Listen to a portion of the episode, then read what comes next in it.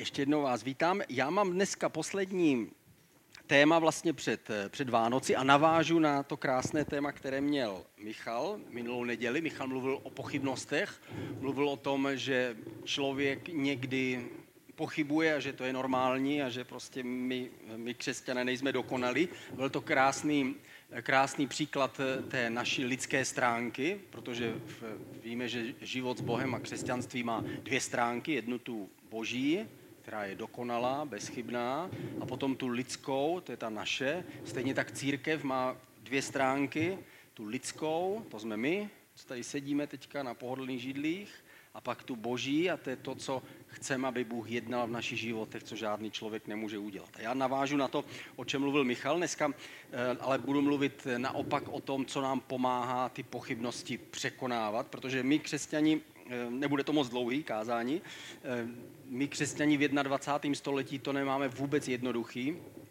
být křesťany, protože vždycky, když se nás někdo zeptá, jestli jsme věřící, tak my řekneme ano, to ještě tak jakoby je akceptovaný, ale pak si říkáme hlavně, ať se nezeptají, jako čemu přesně věříme. Protože když se zeptají, ty věříš opravdu, že teda člověk byl Adam a Eva, že snědli to jabko a byl tam ten hád a tak dále, tomu opravdu věříš? A my řekneme, ano, a ty opravdu věříš, že byla ta potopa, že všechny ty zvířata se vešly do té jedné lodi a oni na té loďce prostě se zachránili a pak se otevřely dveře a všechny zvířata zase vyšly ven? Tomu věříš? A my řekneme, uh, no, my víme, že vlastně tomu chceme věřit, ale když to řekneme nebo přiznáme, tak se nemůžeme ubránit pocitu, že si někdy připadáme eh, jako, um, jako prostě ze středověku, jako, jo, nebo prostě jako, že jsme si to vymysleli, nebo že to je pohádka, a někdy, eh, někdy to není snadné prostě proto se přiznat k té víře, protože to má tolik pohádkových aspektů, jakože Izraelci šli po poušti a, a 40 let jim padala, padal ten chléb z nebe, jim padal každý den, oni to sbírali a jedli to 40 let. To nebylo jako 40 týdnů. Já jsem to počítal a jeden rok, když jich bylo asi 1,5 milionu dospělých lidí, to znamená, že oni za jeden rok spotřebovali to, co Česká republika vypěstuje v ječmenu za celý rok. Tak to, oni, to znamená, to byly nákladáky a nákladáky, kilogramy a tuny prostě potravin, které, které musely být sypaný neustále 40 let. To znamená, to je, to je nadpřirozený úkaz. Nebo eh, věříme tomu, že Jonáš spadl do vody a spolkla ho ryba, která ho ale nerozkousla, spolkla ho v celku. On skončil v jejím břiše, tam ho nerozpustili ty, ty kyseliny, které tam jsou uvnitř, ale zůstal tam živý, jako v nějaké pohádce a po třech dnech ta ryba připlavala na břeh a vyplivla ho ven.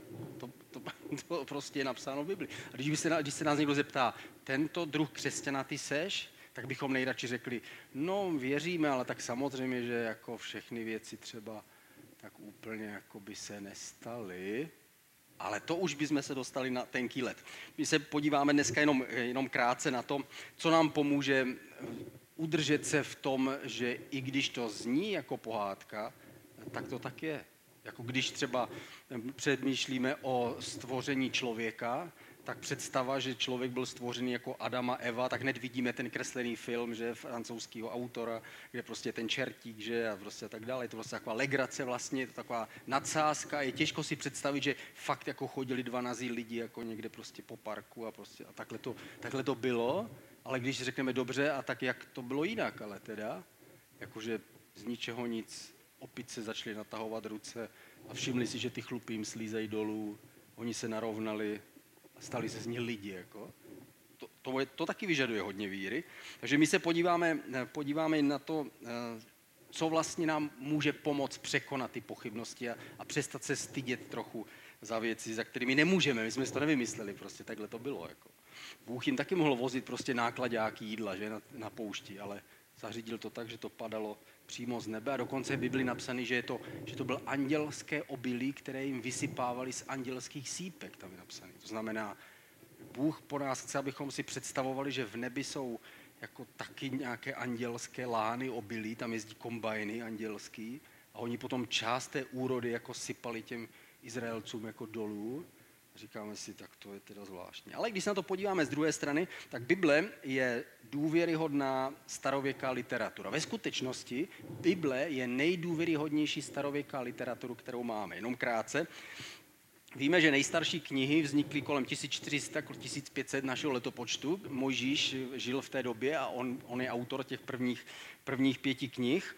V té době, víte, kde byli slované, kteří dneska obývají tady tyhle končiny kolem eh, řípu? Nevíme, kde byli.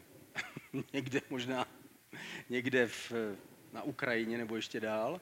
My jsme se sem dostali až daleko později, že při stěhování národů. A víte, kdy my jsme začali psát? Kdy, kdy dostali slované, kteří tady žijeme, písmo? My až v devátém století jsme začali psát, že přišli sem Cyrila Metoděj a naučili nás používat své ruce, které předtím jenom rdousili své sousedy, tak teď najednou je používat prostě tušku a papír a psát. To znamená, trvalo to mnoho a mnoho staletí, takže Bible je hodně stará. A když to srovnáme s, ostatními, s ostatní starověkou literaturou, tak například vybral jsem tři, tři knihy. Bible celkem se zachovalo pět tisíc řeckých rukopisů Nového zákona s tím, že ten nejstarší je z roku 350 našeho letopočtu, to znamená, eh, je to 250 let poté, co byla napsaná nejmladší kniha Bible. To je kniha Zjevení, která byla napsaná kolem roku 90 nebo 95 našeho letopočtu. A ten nejstarší rukopis celkem je 5000, který se našli jenom řeckých, latinských asi 10 tisíc, který se zachovali, ty jsou trochu starší. A když to, když to srovnáme s další starověkou literaturou, tak například Cezar, zápisky z války galské, možná jste to slyšeli z dějepisu, těch se zachovalo devět rukopisů, ale mezi tím, kdy to bylo napsáno a mezi tím, mezi tím eh, nejstarším dochovaným rukopisem je celkem 950 let, ne 250 let, ale 950 let. Aristoteles zachovalo se méně než 10 rukopisů, ne 5 tisíc, ale méně než 10. A ta doba mezi tím, kdy to bylo napsáno a dobou toho nejstaršího rukopisu je 1450 let. A přesto nemáme pochybnosti o tom, že žil někdo, kdo se jmenoval Cezar, že žil někdo, kdo se jmenoval Aristoteles a že skutečně napsal ty díla. Jestliže tomu věříme, tak potom o, o co snadnější je věřit, že nový zákon byl napsán skutečně tak, jak byl a starý zákon to stejné. Tohle by bylo čistě jenom z takového jakoby logicko-historického hlediska, ale eh, my máme ještě důležitější zdroj a to je, když se podíváme na to, čemu věřil Ježíš. Když se podíváme na Ježíše, tak eh, my víme, že evangelia jsou jako takové čtyři dokumentární filmy, že je to jako reality show, postavili čtyři kamery, jednu dali do kuchyně, jednu dali do ložnice, prostě jak to bývá v těch reality show, tak, tak je to podobné s Ježíšem, že jsou čtyři evangelia, evangelium Matouše, které ukazuje na starý zákon, evangelium Marka, který zdůrazňuje, co Ježíš udělal, evangelium Lukáše, které nám dává ty historické souvislosti. A evangelium Jana, které nám ukazuje, co Ježíš řekl a co Ježíš vyučoval a doplňoval ty, ty předchozí. Ale víme, že evangelia vůbec nepopisují celý život Ježíše. Nevíme, jak žil do té doby, než se nechal pokřtít, nic moc o tom nevíme. Nic moc nevíme o tom, čím se živil, tesař, ale nevíme, kolik si bral provize, kolik, jestli byl bohatý. Jeho rodiče moc bohatí nebyli, protože když ho, když ho eh, pře, přinesli do chrámu, jak to dělali s narozenými dětmi, tak obětovali ne ovečku, ale obětovali holoubě. To byli ti, kteří neměli peníze na to, aby měli, měli ovci. To znamená, víme, že nebyl z poměru, ale nevíme úplně o něm všechno a nevíme všechno, co řekl, nevíme všechno, co udělal.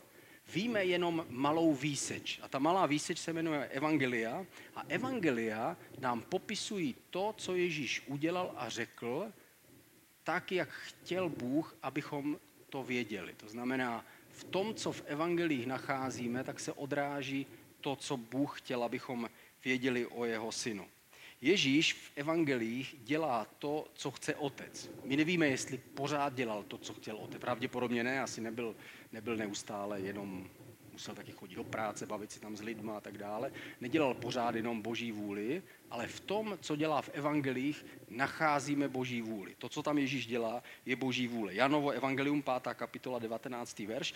Ježíš jim odpověděl, amen, amen, říkám vám, syn nemůže sám od sebe dělat nic.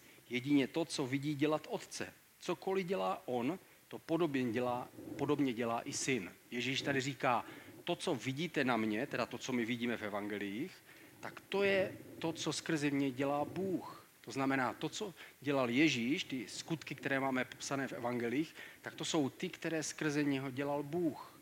Bůh chtěl, aby vstal z mrtvých Lazar, že? Bůh chtěl, aby malomocní byli očištěni, že Bůh konal skrze Ježíše, ale nejenom to, Ježíš v evangelích říká to, co chce otec. Janovo evangelium 14. kapitola 24. verš. Slovo, které slyšíte, není mé, řekl Ježíš, ale toho, který mě poslal, otcovo. A tady znova Ježíš mluví o věcech, které říká v evangeliích, nebo aspoň to, co my vidíme v evangeliích, a říká, to, co já říkám, tak není jenom moje, ale je to sám Bůh, který vám to říká. To znamená, v evangelích my vidíme Ježíše, tak, který je naprosto stotožněný s Bohem. To znamená, to, co tam Ježíš dělá a říká, taky jako kdyby to říkal a dělal Bůh sám. Takže evangelia, pokud jim věříme, tak nám odráží, vlastně ukazují Ježíše tak jak, tak, jak chce Bůh, abychom ho viděli. Víme, že apoštolové srovnávali svoje svědectví o tom, co zažili s Ježíšem, srovnávali s textem Starého zákona. Apoštol Petr, já to nebudu číst, ale on řekl, že naše svědectví, nás, co jsme byli na té hoře proměnění, když jsme slyšeli ten hlas z nebe, který řekl, toto je můj syn, toho poslouchejte, to znamená naplnění druhého žalmu o Mesiáši, který má být tím králem a Bůh o něm prohlásí, že bude jeho synem, tak oni to slyšeli, on říkal, a tohle svědectví je stejně pevné, jako svědectví proroků, které nacházíte ve starém zákoně, které svítí jako světlo a ukazují nám Mesiáše. Takže oni, eh, oni říkali, že ty svědectví v, v evangelích jsou stejně závazné a stejně se o ně můžeme opřít jako o proroctví, které nacházíme ve starém, ve starém zákoně. Proč je to důležité? Je to důležité proto, abychom věřili tomu, co Ježíš tam říká a co, co v evangelích Ježíš dělá. Ježíš eh, v evangelích častokrát používal příběhy a osoby ze starého zákona a ukazoval tím naplnění toho, proč přišel. Ježíš nepřišel jako hluboký filozof, ale přišel jako ten, který se stal naplněním toho starého zákona. Bylo to jako kdyby někdo kreslil po staletí velký obraz a nakonec přišel Ježíš a ten obraz oživil a stal se oživnu, oživlým obrazem přímo před jejich očima. Najednou ty starozákonní židé měli vidět, on je tím nejvyšším knězem, který vlastně bere na sebe nás všechny a umírá za naše hříchy. On je vlastně ten beránek, který my jíme každý rok na Pesach. On je vlastně ten, který měl přijít, ten druhý Adam, který měl přijít jako ten nový člověk a byl naplněním všeho. Tohle oni měli vidět na Ježíši a Ježíš na základě starého zákona o tom, o tom mluví. Dokonce mluví o mnoha osobách a událostech starého zákona, jako kdyby se staly. Já jsem o tom mluvil s jedním, s jedním teologem, který studoval tady teologickou vysokou školu na rozdíl ode mě a on říkal, my to vysvětlujeme tak, že Ježíš věděl, že se nestaly ty události, ale protože lidé v tehdejší době ještě nebyli na takové vysoké úrovni jako my, tak pro ně on to musel prohlásit, aby porozuměli teda svým způsobem té jeho zprávě, ale ve skutečnosti on věděl, že to není pravda. Což je těžko uvěřitelné, když to čteme. Protože v evangelích um, čteme, že Ježíš věřil uh, spoustě věcí. Například první věc. V evangelích čteme, že Ježíš věřil, že lidé byli stvořeni tak, jako to popisuje kniha Genesis. A tady k tomu mám verš. Co pak jste nečetli, odpověděl jim Ježíš, že stvořiteli od počátku učinil jako muže a ženu a řekl, proto muž opustí otce i matku a přilne ke své manželce a ti dva budou jedno tělo. A tak už nejsou dva, ale jedno tělo. Co Bůh spojil, člověk nerozděluj, řekl Ježíš. Ježíš tím reagoval na to, jestli se má žít správně nebo se nemá žít správně. A Ježíš použil vlastně stejný verše, kdybychom si otevřeli Genesis, že tak je to ve druhé kapitole, na konci druhé kapitoly, jsou přesně tady tyhle verše. Ježíš se, se hlásil k tomu, že viděl, že člověk přišel na svět podobným způsobem. Věřil, že žil Abel. Já budu vždycky číst verše, který jsem tam nedal, protože pro vás je příjemnější, když slyšíte můj hlas, který vám to čte. Tak na vás padne veškerá spravedlivá krev prolitá na zemi, říká Ježíš těm židům, kteří ho odmítají přijmout a odmítají uznat, že on je ten vtělený Bůh. On říká, já jsem vás chtěl schromáždit už tolikrát, jako kvočna schromažďuje svoje kuřátka, řekl, řekl Ježíš. A tím nemyslel sebe, co pak Ježíš tam žil tisíc let, on tam žil 30 let. Ale Bůh skrze něj říkal, já jsem jako ta kvočna, která jsem vás chtěla schromáždit, jsem vás chtěl schromáždit už tolikrát. A chtěl jsem, aby Jeruzalém konečně se stal tím místem, městem všech měst, že? což jednou se stane. A tady on říká, tak na vás padne veškerá spravedlivá krev prolitá na zemi, od krve spravedlivého Ábela až po krev Zachariáše a tak dále. Na to, tomu se podívám. A tady říká od spravedlivého Ábela, to znamená Ježíš věřil, že Ábel skutečně existoval, a že byl zabit svým bezbožným bratrem Kainem. Kain ho zabil proto, protože zatímco Ábel obětoval ovce, aby byla prolita krev, aby byla oběť přinesena a uznání hříšnosti a uznání smrti, která hrozí každému člověku. Když to Kain udělal hromadu z mrkve a z, z manga, nevíme, co tam všechno dal, jako někde v nějakém chrámu a řekl tak a tyhle věci si, bože, můžeš vzít. A za to, když to sníš tu hromadu, tak potom příští rok, ať mám zase dobrou úrodu. Chtěl takhle udělat s Bohem obchod, ale Bůh říkal, takhle nemůže se mnou dělat obchod. Ty můžeš obětovat jenom proto, že uznáváš svoji hříšnost. Takže mluví o Ábelovi. Věřil, Ježíš věřil, že žil Noé. Jako bylo za dnů Noémových, tak bude i při, při příchodu synu, syna člověka, říká Ježíš. Ve 24. kapitole, kde mluví o svém druhém příchodu. On říká, stejně jako ve dnech před potopou jedli a pili, ženili se a vdávali se až do dne, kdy Noé vešel do archy, ničeho si nevšimli až do chvíle, kdy přišla potopa a všechny smetla, tak to bude i při příchodu syna, člověka, řekl Ježíš. Ježíš mluví o svém druhém příchodu a srovnává to s dobou před potopou, kdy, kdy Noé vstupuje do té archy, že? A kdy za ním Bůh zavírá ty dveře té archy a říká, je připravena na to, aby ta voda se zvedla a archa teda se stala, se stala místem záchrany. A tak říká Ježíš, a tak stejně jednoho dne ta archa bude v srdcích všech lidí a bude, bude znova potopa hrůzy, potopa božího hněvu a někdo bude zachráněn, ten, který, ten, který přijímá, uh, přijímá mě. Že? A porovna, srovnával to s, do, s dobou Noé. Noé, Noéma. A nebylo to tak, že by říkal, nebo je těžko si představit, že by věděl, že Noé neexistoval ve skutečnosti, ale vlastně to chtěl říct, aby si to lidé představili, tak by si říkal, tak jak bych jim to těm hlupákům přiblížil, tak zkusím nějaký příběh prostě ze starého zákona, kterému věří a zkusím jim to dovysvětlit. Pomocí to. Je těžko uvěřit, že takto Ježíš by přemýšlel, protože pak by bylo těžko mu věřit všech, cokoliv ostatní, co by řekl. Jestliže tohle přirovnání by nebylo pravdivé, tak které přirovnání by pravdivé bylo? Pak by jsme byli vydaní v šanc na to, že by musel být nějaký duchovní vykladač, který by nám říkal z rádia, co teda Ježíš řekl pravdivě a co řekl nepravdivě. A pak bychom posunuli vlastně, posunuli svoji víru od toho, co všichni můžeme číst, v čem máme všichni svobodu to číst a vykládat, museli bychom to posunout k člověku a museli bychom následovat člověka. Že? Věřil, že Lot uprchl ze Sodomy a jeho žena skameněla. To je taky prostě hrozný příběh že? pro uvěření. Sodoma a Gomora byly dvě města, které dneska se nedají najít. Tvrdí, že to je tam, kde je dneska mrtvé moře a že byla zničena kvůli hříšnosti a napadala na ně hromada, hromada síry a tak dále. A, a Lot jako jediný spravedlivý odcházel z toho města a bylo jim řečeno, když budete odcházet, ne, nedívejte se zpět za svými hříchy, běžte tam, tam, kam vám ukážu, jim řekl Bůh. A Lotova manželka se otočila zpátky, říkala si, možná jsem ještě mohla vzít ten zlatý prsten, co jsem nechala v, v, šuplíku, nebo možná jsem ještě mohla vzít aspoň jedny šaty, nebo otočila se zpět a stala se solným sloupem a my si říkáme, tak tohle je taková dobrá alegorie jako o, o tom, že člověk prostě, když něco začne dělat, aby si to nerozmyslel a dělal to jako dobře. Ale Ježíš o tom mluví, jako by to byla pravda. Říká, podobně bylo za dnu lotových. Jedli a pili, kupovali, prodávali, sázeli a stavili, ale toho dne, kdy Lot vyšel ze Sodomy, pršel z nebe oheň se sírou a všechny zahubil.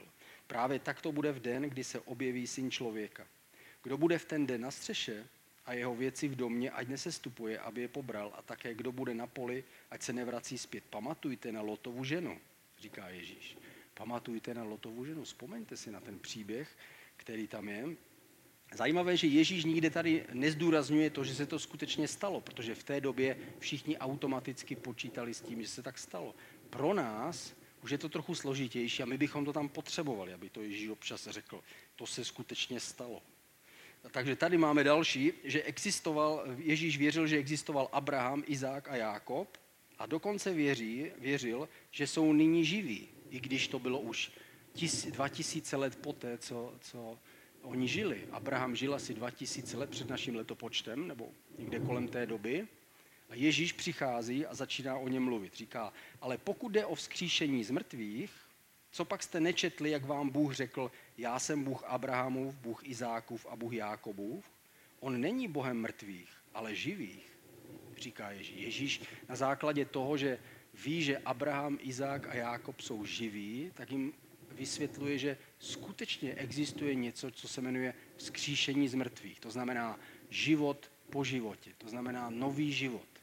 Říká něco, co vy nevíte, ale četli jste o tom, že Abraham, Izák a Jákob, vaši otcové, Bůh se nazývá jejich Bohem a oni jsou živí, protože říká, co pak Bůh je Bůh mrtvých. Bůh není Bohem mrtvých, je Bohem živých. Vysvětluje na tom důležitou pravdu. Další Ježíš věřil, že Mojžíš byl vydavatel zákona.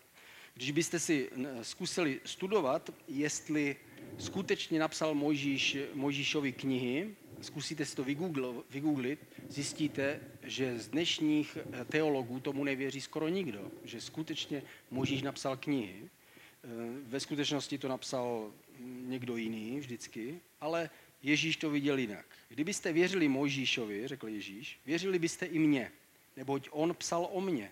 Když ale nevěříte jeho spisům, jak uvěříte mým slovům, říká Ježíš. Takže Ježíš se stotožňoval s tím, že věřil, že těch prvních knih skutečně napsal Mojžíš a to, co Mojžíš v těch knihách obsáhl, že hlavně ten, ten, eh, ty slavnosti, které odráží Ježíše a hlavně obět, oběti, které vlastně ukazují na Ježíše, nejvyšší, nejvyššího kněze, že to, je, že to je Bůh, který ho inspiroval k tomu, aby tyto knihy napsal. Ježíš tomu věřil. Ježíš věřil, že vyrobil měděného hada na poušti. Zase další pohádkový příběh. Jdou po poušti a začnou je kousat jedovatí hadi. A tak Mojžíšo, Mojžíšovi řekne Bůh, ať postaví mosazného hada eh, na kus dřeva, ať ho vyvýší a každý, kdo se z Izraelců na něho podívá, tak bude uzdravený od kousnutí toho jedovatého hada. My jsme řekli, skvělý příběh, jako tohle je prostě na knihu, jako, na komiks. A Ježíš říká, jedno z nejdůležitějších eh, věcí, jak mluví o svém poslání. Jako Mojžíš vyzdvihl hada na poušti, tak musí být vyzdvižen syn člověka, aby každý, kdo věří v něj, měl věčný život. Ježíš říkal, víte, proč tehdy vlastně on udělal mosazného hada? Ten mosazný had je znamení hříchu. A to znamená, jednoho dne já sám se stanu hříchem, vezmu na sebe vaše hříchy a budu pozvednutý na dřevo, stejně jako tehdy byl pozvednutý ten had. A každý, kdo se na něj tehdy podíval, měl jenom ten normální fyzický život. Ale kdo se na mě podívá ve víře a přijme mě, tak ten dostane věčný život. To znamená, Ježíš na tom vysvětluje jednu z nejdůležitějších věcí, co se týče svého poslání. Představa, že by se to nestalo, a on na tom vysvětluje, proč vlastně přišel, aby zemřel za naše hříchy, je těžko představitelná. Věřil, že během cesty pouští padala mana. Ježíš jim odpověděl, amen, amen, říkám vám, ten chléb z nebe vám nedal Mojžíš. Můj otec vám dává ten pravý chléb z nebe. Toto je ten chléb, který se stoupil z nebe. Ne jako když otcové jedli manu a zemřeli. Kdo jí tento chléb, bude žít na věky. Ježíš používá znova ten příběh, ten pohádkový příběh padající many a říká, ale dneska vám ukážu, proč se to vlastně stalo. Proč teda nejezdili ty nákladní auta, nevozili jim jídlo? Bylo to proto, že Bůh chtěl ukázat, že jednoho dne přijde ten skutečný chléb z nebe. A to jsem já. Musíte mě přijmout. Musíte akceptovat, kdo jsem a co jsem udělal. A když mě takto přijmete do sebe, jako kdybyste mě snědli, tak já se pro vás stanu tím věčným životem, říká Ježíš. Věřil, že král David eh, jedl chleba ze svatyně, věřil, že psal žalmy, věřil, že Šalamoun přijal královnu ze Sáby, královna jihu povstane na soudu s tímto pokolením a odsoudí je, neboť přijela z kraje světa, aby slyšela z Šalamounovu moudrost. A hle, zde je někdo víc než Šalamoun. Že Ježíš věřil, že existoval král David. Král David byl vlastně před, eh, takový symbol a předobraz Ježíše Krista. Jemu Bůh slíbil, že se narodí nějaký jeho potomek, který bude věčným králem. A ten věčný král je Ježíš. Ježíš říká, já jsem ten Davidův potomek. To znamená, věřil, že žil David. A věřil, že žil Šalamoun. A že dokonce i ten krásný příběh, jak přijde ta královna ze Sáby a ptá se Šalamoun na všechny možné otázky a on na všechno odpoví a ona je z toho úža, v úžasu, jak je Šalamoun moudrý a pak se vrací do své země. Prostě zase takový krásný příběh, který bychom řekli, že, že je úžasný do nějakého filmu, tak Ježíš říká, přesně tak se to stalo. Stejně jako když přišla ta královna, tak, tak, to, bude, eh, tak to bude s vámi tak budete, ona, na tom, ona dopadne ještě lépe než vy, protože ona aspoň přijala tu moudrost, kterou jí dával, dával Šalamoun. Ale vy nepřijímáte tu moudrost, kterou vám dávám já. A ptala se jich, za který dobrý skutek mě chcete ukřižovat? Za které zlé slovo mě chcete ukřižovat? Protože to, co já říkám, říká Bůh, jim říká Ježíš. Že? A oni ho za to ukřižovali. Ježíš věřil, že prorok Eliáš udělal zázrak pro vdovu ze Sarepty. Prorok Elíša uzdravil syrského námana. To jsou příběhy ze starého zákona, že zase znova zázraky, že tam Elíša je, za Elíšou přijde malomocný syrský vojevůdce a Elíša mu řekne, běž se sedmkrát ponořit do řeky Jordán on se v ní sedmkrát ponoří a když se vynoří, tak je uzdravený a vrací se do, do, do své země. Taky nádherný příběh a Ježíš říká, přesně tak to bylo. Ježíš věřil v existenci proroka Zachariáše, proroka Izajáše, proroka Daniela. E, například v Matouši říká, až uvidíte na svatém místě stát otřesnou ohavnost, o níž mluvil prorok Daniel, kdo čte, ať rozumí. A my nerozumíme přesně, o, o čem tam je, protože to je z proroctví proroka Daniela, kde je psaný, že jednoho dne se v chrámu postaví něco, co bude nejohavnější před, Boži, před Bohem. A Ježíš říká, až se tohle stane, rozumějte tomu správně, my nevíme, protože zatím se to pravděpodobně nestalo, ale Ježíš se na to odvolává a říká, tohle je jedna z věcí, která se stane před mým příchodem. Začnou se naplňovat proroctví těch starých proroků. Jednoho z nich je proroctví Daniela. A dokonce věřil v pobyt proroka Jonáše v břiše Verliby. Jako byl Jonáš tři dny a tři noci v břiše Verliby, tak bude syn člověka tři dny a tři noci v srdci země, říká Ježíš.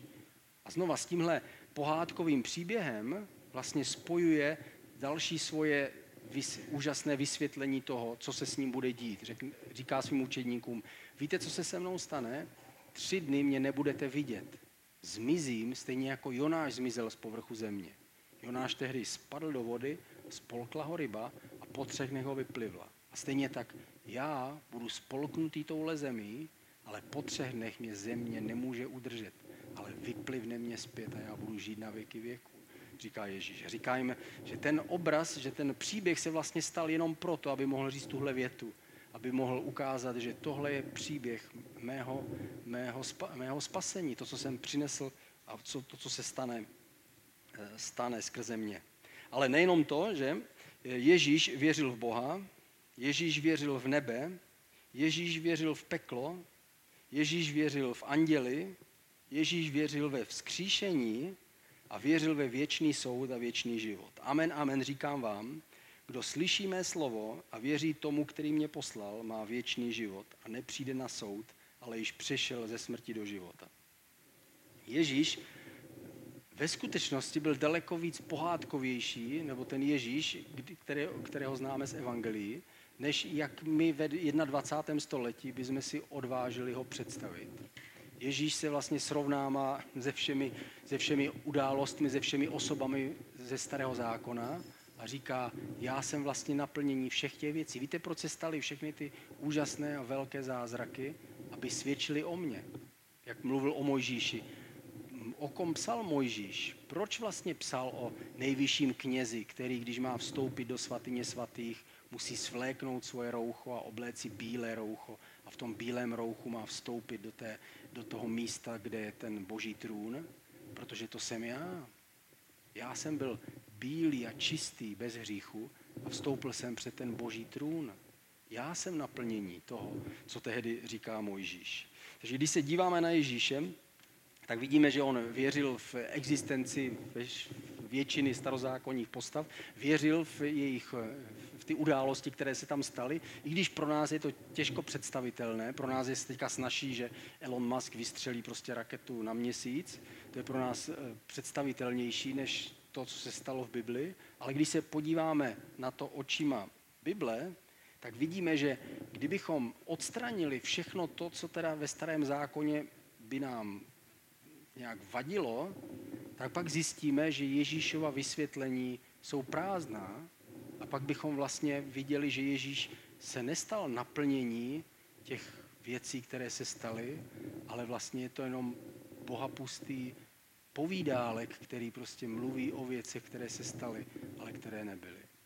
Ale pak by neplatilo to, že to, co říká Ježíš, takže skrze něj mluví Bůh a že to nemluví on sám, ale Bůh, který ho poslal. Takže Ježíš v evangelích je takový, takový Ježíš, který, který věří v, ty události který se stává vlastně živým naplněním toho všeho. Kdybychom si vzali jednu biblickou knihu Starého zákona po druhé, tak v každé z nich vlastně je vidět ten předobraz Ježíše. Je to jako kdyby nejdřív se stalo to ukřižování a vzkříšení Ježíše a pak podle toho modelu se vymodeloval celý starý zákon, který nám na něj pomalu, ale jistě ukazuje a zjevuje nám jeho. Až bylo těch znamení dostatek, tak Bůh počkal na správnou generaci a řekl, teď už by ho mohli poznat. Teď už by mě mohli poznat. Když se stanu člověkem, tak někteří mě nepoznají, ale někteří mě poznají díky těm věcem, které se staly. A pak, když Ježíš přišel a mluvil tady o těch věcech a stotožňoval se s nimi, tak lidé, kteří věřili ve starý zákon, ho poznávali. Pro některé to bylo poznání. Pro některé, až teprve po vzkříšení, že v, v Evangelium Lukáše čteme o tom, že Ježíš až po vzkříšení jim otevřel mysl svým učedníkům, to znamená ukázal jim jednotlivá místa v žalmech a v, ve starém zákoně a v prorocích a oni najednou viděli, on je vlastně ten beránek boží, který snímá hřích.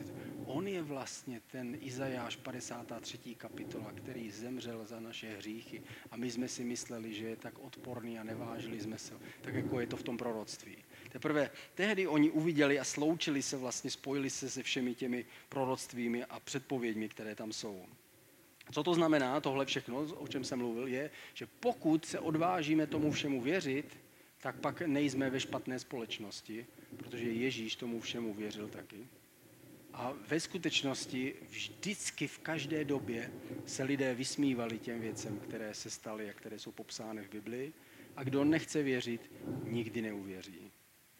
A kdo chce, touží a ví o svoje hříšnosti, tak i když nám to dává zabrat občas, těm, kdo tady mají málo, tak to dává zabrat míň, ti, kdo tady mají víc, tak jim to dává zabrat víc, ale přesto přes svoji racionalitu tak dokážeme pojmout a přijmout ty věci. Proč? Protože víme, že to není o tom, že já určuju, co se stalo, ale Bůh určil, co se stalo. Proč to udělal zrovna tady tímhle způsobem? Nemohlo to udělat nějak inteligentně, aby se nám to líp lidem vysvětlovalo? Ne, stalo se to přesně tak, jak Bůh chtěl a je to dostatečné k tomu, aby to boží slovo bylo ostré k srdci každého člověka, oddělilo tu píchu od pokory. To znamená, někdo tím pohrdne, jako v době Ježíše, a odmítne a někdo se pokoří a přijme to ze vším všudy. Možná některé věci se staly zrovna takovým zvláštním, prostě dramatickým způsobem právě proto, aby nám to pomohlo se se poddat a říct si, dobře, to je teda síla. Takže takhle se to stalo. Jo. Já bych dal přednost ufonům, jako, že jsem přiletěli. To by mi přišlo prostě logičtější. Možná nám dnes, ale před 300 lety, před 600 lety, před tisíci lety lidé neustále se, se potýkají s touhle, s touhle vírou a ka, pro každého to, to rozdělení je v něčem jiném. Dneska v dnešní době, kdy věda je tak, tak rozvinutá, tak máme pocit, že už všechno víme. Člověk najednou všechno ví a je, je příliš sebevědomý v těch, v těch věcech, které, které jim prozrazuje intelekt. Ale někdy to může vést k tomu, že pohrdneme těmi věcmi, které jsou tak jednoduché. Proto je v Korinským napsáno, eh, nenechme se zastavit a odradit od té jednoduchosti, která je v Kristu Ježíši. To znamená, on přišel, Bůh se stal člověkem. To je přece největší zázrak. I kdyby padala mana pořád, když dneska taky padá voda z nebe a nikdo se tomu nediví. A víme, že to musí napadat, napadat tak, aby nebylo úplné sucho a aby z toho nebylo příliš moc. Občas toho spadne moc, někdy málo, ale pořád to tak nějak jako, pořád nějak žijeme a, a neříkáme si, proč padá voda. Tak stejné je to, je to s těmi příběhy, že potřebujeme spíš se podívat do svého nitra a říct si, ano Bože, uznáváme, že ty víš prostě víc než my, ty jsi to řídil tak, jak to mělo být a proto, i když si to nedokážeme představit, tak víme, že ty jsi ten větší. Pojďme se modlit společně. Ježíši, my jsme mluvili o tom, o čem ty jsi mluvil, když jsi byl tady na zemi. A my jsme nebyli na počátku, když jsi stvořil člověka. Nebyli jsme ani tam, když jsi chodil tady po zemi. My to čteme jenom jako zprávu, která nám ukazuje tebe. Tak se chceme učit a chceme věřit tomu, čemu ty jsi věřil. Protože víme, že čemu ty jsi věřil, takže to je pravda a skutečnost. Tak ti děkujeme za to, že